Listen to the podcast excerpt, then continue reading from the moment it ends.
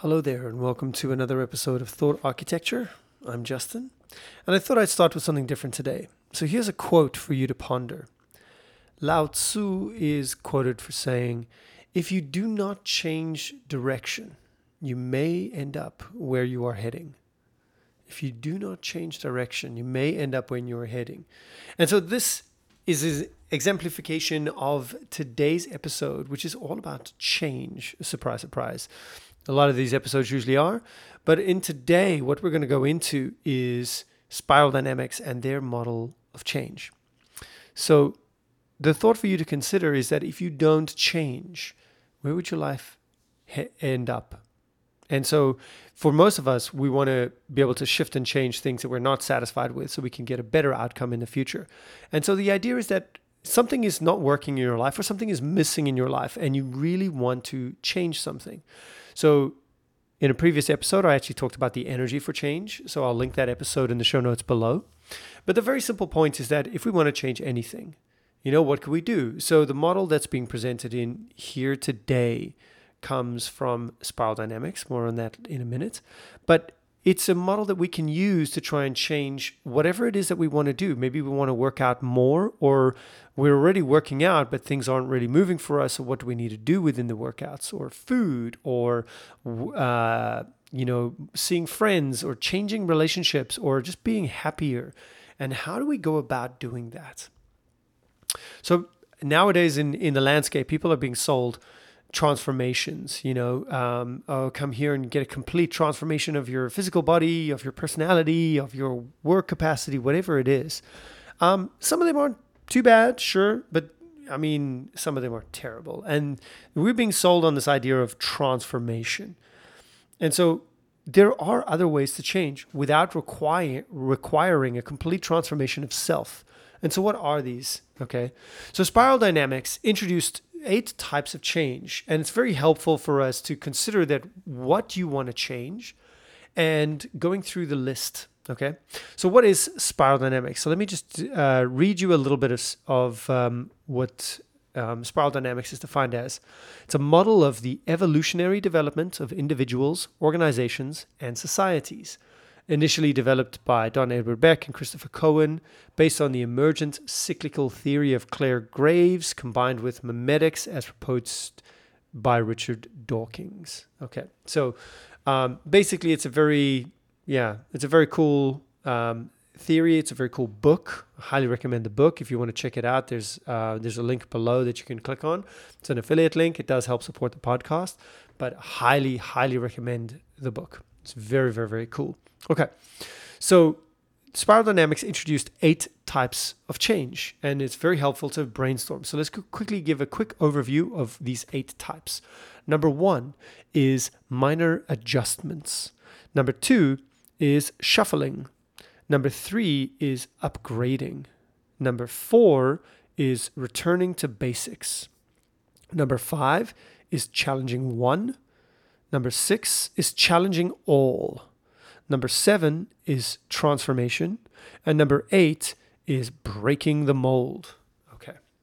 So let's go through each one of them together and see how they can apply. So, number one was minor adjustments. Making a minor adjustment is in their in their words like a pilot. Imagine a pilot just adjusting the wing flaps a little bit.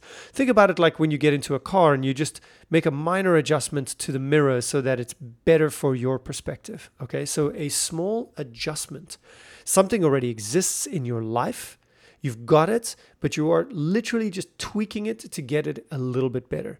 So a lot of the times we think that we need this major change, but actually what's all that all that's required is just a minor adjustment to what we are already doing. And the largest amount of frustration usually comes before a minor adjustment breakthrough. So if you are feeling incredibly frustrated, it could just be that a minor adjustment is needed and that's it. So that's quite an interesting one. All right, let's go on to number two. So, number two is shuffling. Shuffling. And shuffling is defined as resequencing something. So, no additions, no subtractions, don't take away anything, don't add anything. It's kind of like a deck of cards. You just kind of shuffle them around. So, the best way that I can explain this is personally in my life I've been doing a lot more cardio.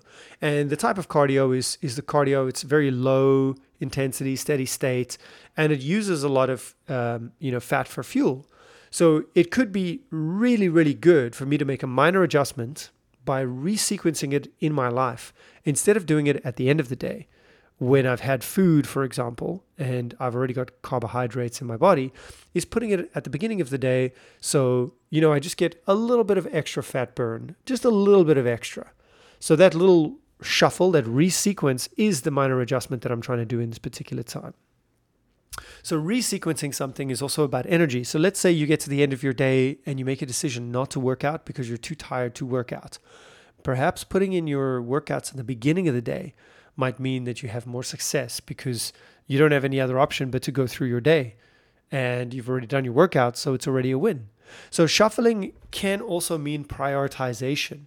You know, shuffling could mean putting things and batching things together that actually work well together. So, for example, if you find that you nap really well after food, then maybe after lunch you take a quick 20 minute siesta because everything's in alignment for that.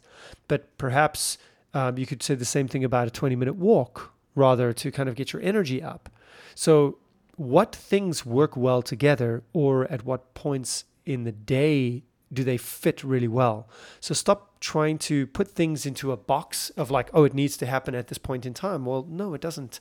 And so, shuffling them around in your day gives you an option to have more success without actually changing anything that you're doing, which is a great idea. Okay, so that's number two. Number three is to upgrade. To upgrade. So, kind of like you've got a computer, it already exists, but you just get a better version. You get an upgraded version. And so, this is how I like to think about learning. You know, you, you try to do something and you fail, you reflect on it, and you upgrade it. So, learning systems usually require upgrades.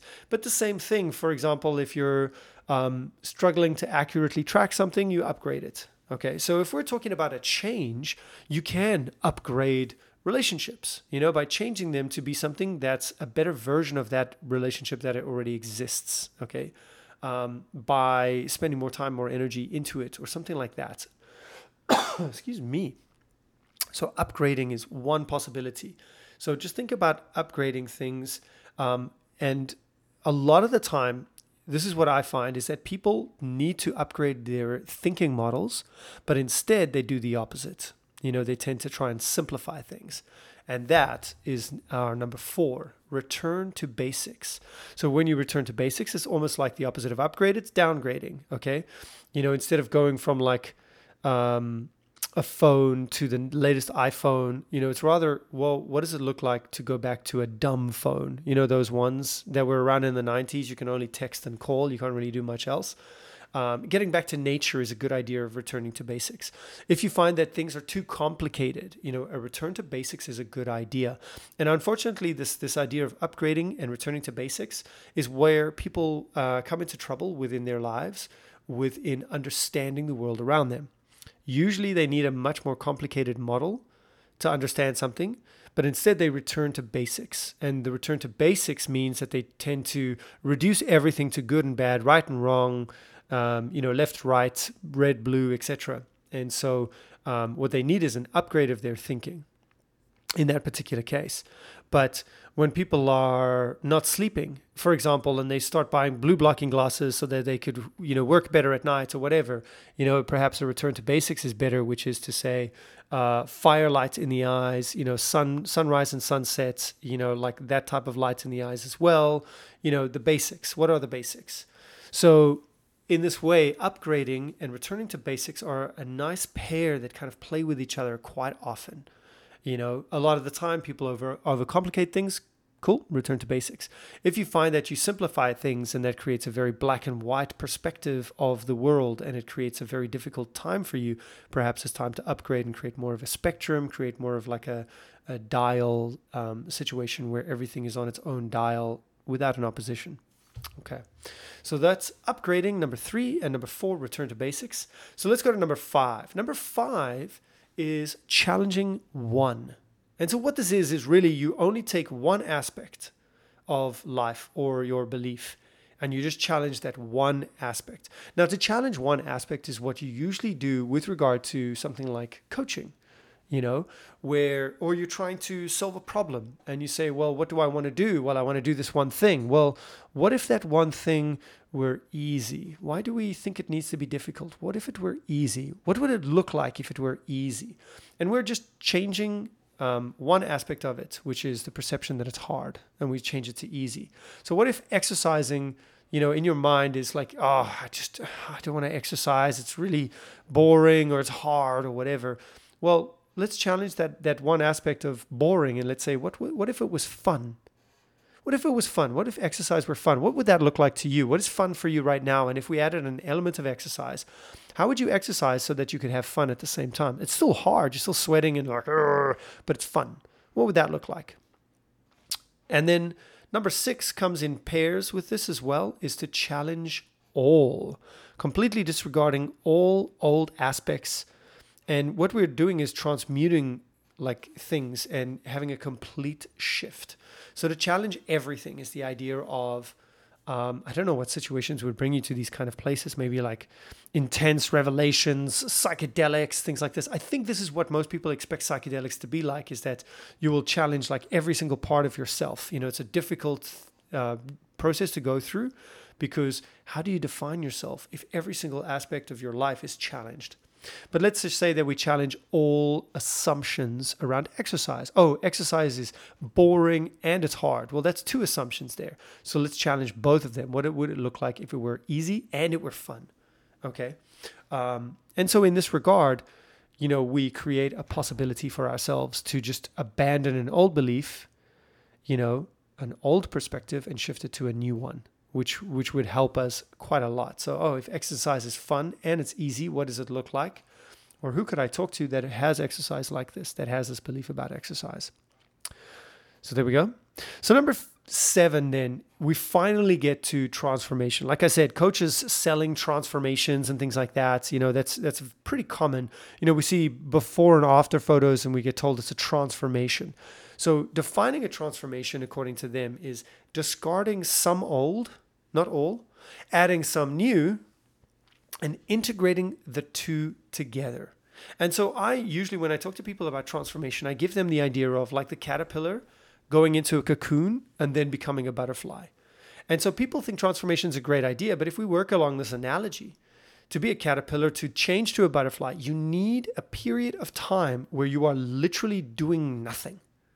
So transformations don't work in the moments where you need them. Like if you get to a point where you're like, oh my God, I need to change right now, transformation is probably a bad idea because a transformation requires a period of time where you are doing nothing, okay? Where you are looking inward, examining everything, eating parts of yourself before you go out again as, as this new thing.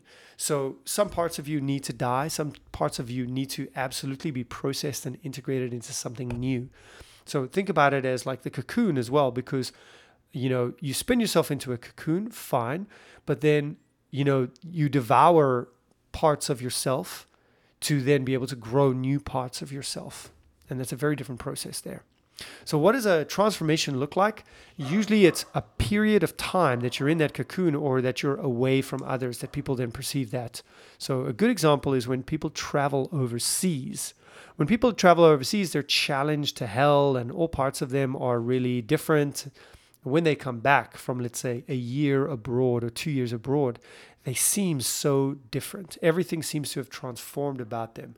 Why?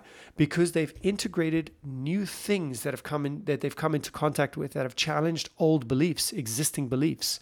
So it's very difficult to get a transformation in a short period of time, number 1. And number 2, it's very very difficult to get a transformation if you're constantly looking at it. So transformations usually happen as well with very stressful circumstances surrounding the transformation. So, you know, when people are threatened uh, by things, people uh, tend to transform. And so this pairs together with number eight, which is a break the mold type of change.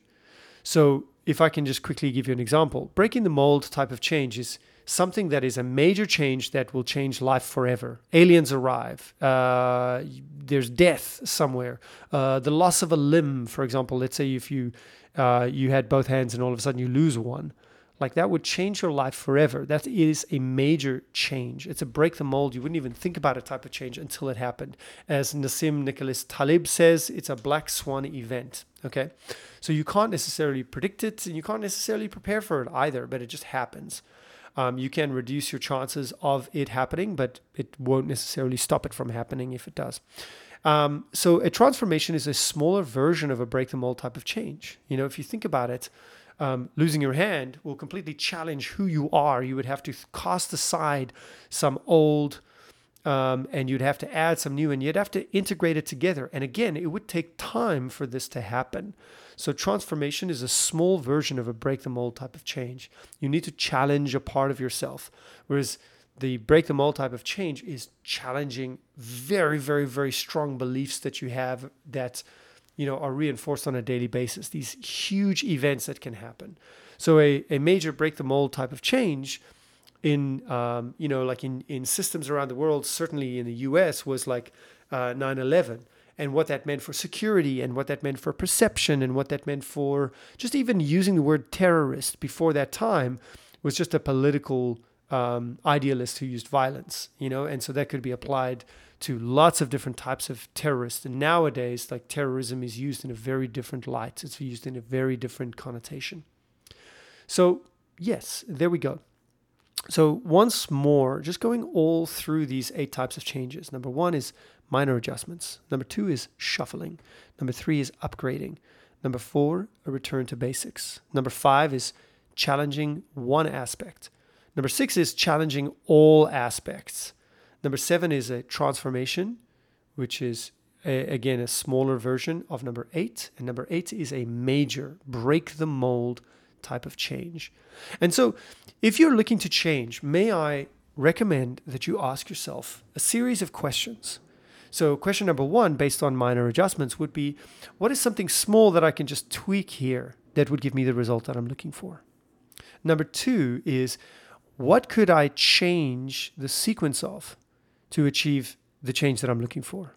What could I put before another thing or after another thing that could achieve the change I'm looking for? Number three is then what could I upgrade?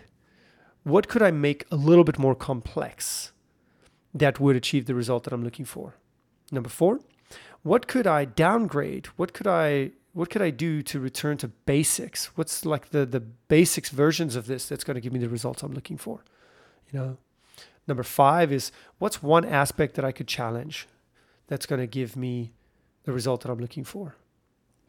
Number six, I would say, is going to be what perception, what assumptions am I making about this entire topic that I could challenge all of these assumptions?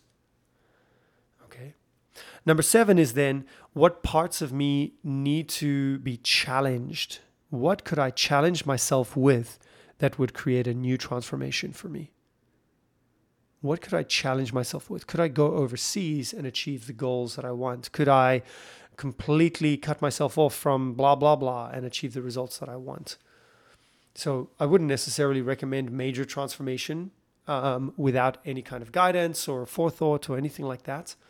And then number eight, break the mold change. That is the last one, and that is not up to you. But it's a it's an interesting thought um, you know, thought experiment to go through, which is to say, huh, right now the most important things for me are X, Y, and Z. What could be really crazy that could come into the world that would absolutely prove this wrong? Okay. So, in those ways, there's a little bit of change theory for you thinking about what you could change what you could what you could manipulate what kind of questions you could ask yourself and the eight types of changes that Spiral Dynamics recommends. So if you like this episode, please subscribe, you know, give us a five-star review. We're on Spotify, all the podcast apps, etc. But we're also on Substack. And Substack, if you want to really pay attention to what we're doing and, you know, get notified of all the changes, that's not just the new podcast episodes, but anything else, sign up at uh, thoughtarchitecture.substack.com. That link will be in the show notes below. If you want to learn more about um, change and some of the stuff that we've uh, we've talked about, check out the affiliate link below to the book Spiral Dynamics. There's an audio book option as well, which is pretty cool. That's the one I have. Um, you know, every little bit helps. Of course, you don't need to use it, but it does you know, the link does help support the channel. Also, as I mentioned before, there's also a, uh, a podcast episode we did previously called the Energy to Change episode. Um, that's also a pretty cool one when you're thinking about how to change. Okay. So that's it for me for today. I hope you have a wonderful week, a wonderful weekend, a wonderful afternoon, evening, morning, no matter what time and day it is. And remember that my number one desire for you for this podcast is to take this podcast, take the ideas that are within it, and make them useful. Perhaps even share them with a friend and start a conversation that's meaningful to you. Have a good day.